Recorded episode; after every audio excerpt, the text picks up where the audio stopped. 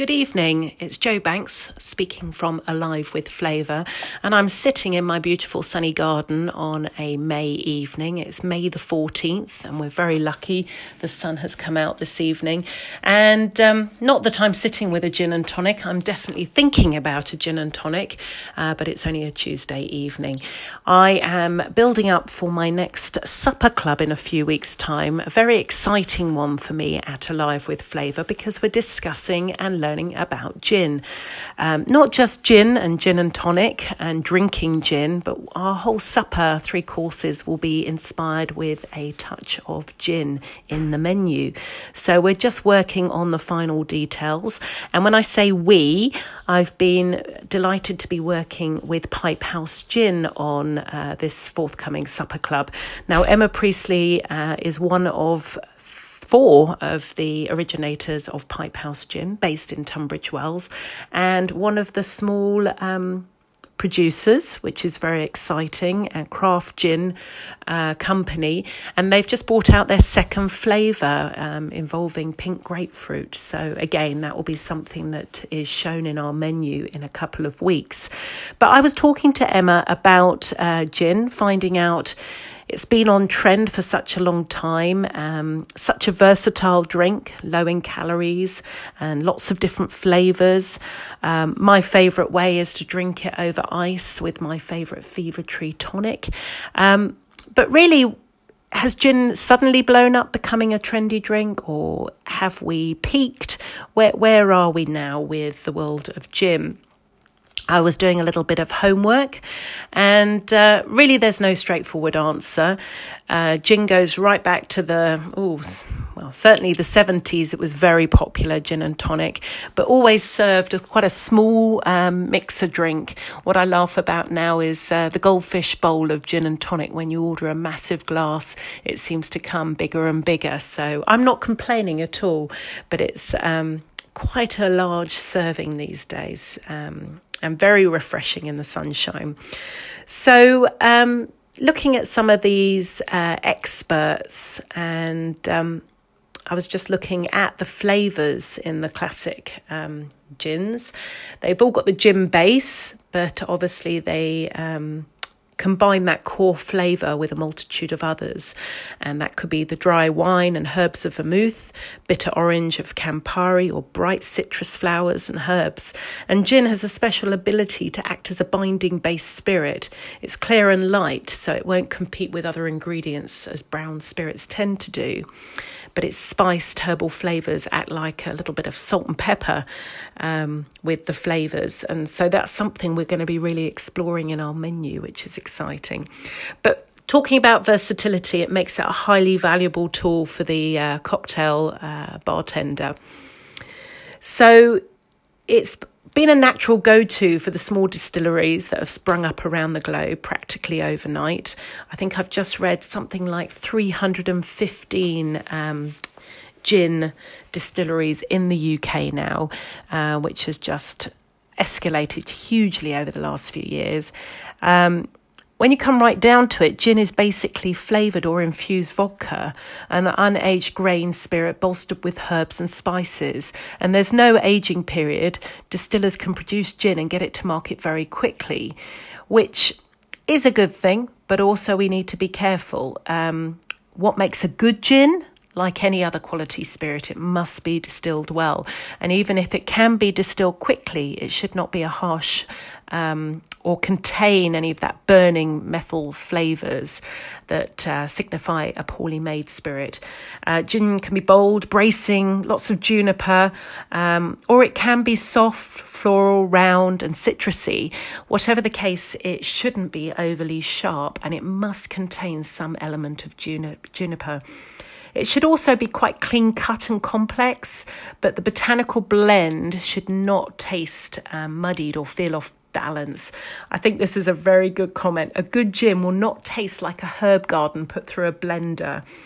Um, so it's accentuating the piney base of the juniper. Um, so interesting comments there. Um, just looking through. I think gin is ripe for revival. Um, oh, this is a few years ago. Um, the 90s had their cosmopolitans, um, flavoured vodkas, the bourbon, bourbon craze, and um, then there's gin. So uh, yes, it's it's commenting about the 90s. Um, did it ever go off trend um, from many years ago? I don't think so. Um, uh, I'm just having a quick read through. It's very interesting what all these drinks experts say. say. Um, again, it's an affordable uh, spirit, unlike some of the others. Um, I'm just having a look through. Um, so I believe a number of factors coming together has driven um, the upsurge of gin in recent years. Um, jumped on the gin train. Add to the mix the huge variety available from one end with something like Hoxton's gin with coconut. Um, throw in the healthy number of cocktail bars and mixologists, the growth of artisan gins that are now in line with the craft brew. Uh, and finally, a big credit has got to go to the tonics. Fever Tree has helped by adding the quality branding to gin, um, you know, massively. And I'm a huge fan of Fever Tree. What did we do before that? So uh, I've got a, a comment here. I mean, when I first entered the spirits industry in the 1980s, this is um, a uh, renowned uh, booze expert. Gin was at the bottom of the USA spirit choices. One would hear descriptions that included references to bathtub gin and to moonshine. Comments like "Gin makes me sick. It must be the junipers." Uh, fast forward to the craft and cocktail enthusiasm of the last ten years, and gin has unquestionably grown in choice and desirability. Um, I think that Hendrick's Gin started the ball rolling with two factors premium pricing and taste. So maybe that was the case. More recently, other factors have added to the interest, particularly botanicals and styles of gin. Here's where the cocktail culture and enthusiasm have become the category drivers. I'm quite excited. We're, we're having a little gin bar opening close to us.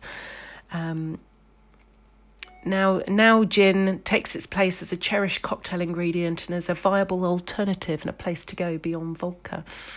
Yes, it's interesting. Just going back to um, numbers, and um, let me just tell you. Uh, here we go. Britain is now home to 315 gin distilleries. I did think I said that earlier on. Um, gin sales in the on trend grew by 15% in volume in the year ending 9th of September 2017. UK drank the equivalent of 1.32 billion GNTs in the last 12 months of that date. Um, 2017, so that's going to have increased even more now. Um, needless to say, gin is a storming success, um, very much the in vogue spirit of the decade, and uh, not going anywhere, according to uh, this article. Consumers are also looking for interesting flavours, premium quality, and above all, a really positive experience, and gin delivers on that time and time again. Well, with that, I'm going to finish. I'm going to go and get back on with. Um, my running around for the evening and uh, domestic duties uh, with the family. So, have a think about gin. Come and join us and learn a little bit more on the 5th of June. Um, join me and uh, Emma from Pipehouse Gin, and uh, we'll be discussing some uh, the botanicals and some of the tasting techniques and all sorts of uh, tips about gin. So, yes, drop me an email Jo Banks at alivewithflavour.com to find out more about the 5th of June or generally more about my Supper Club membership and other future events. www.alivewithflavour.com.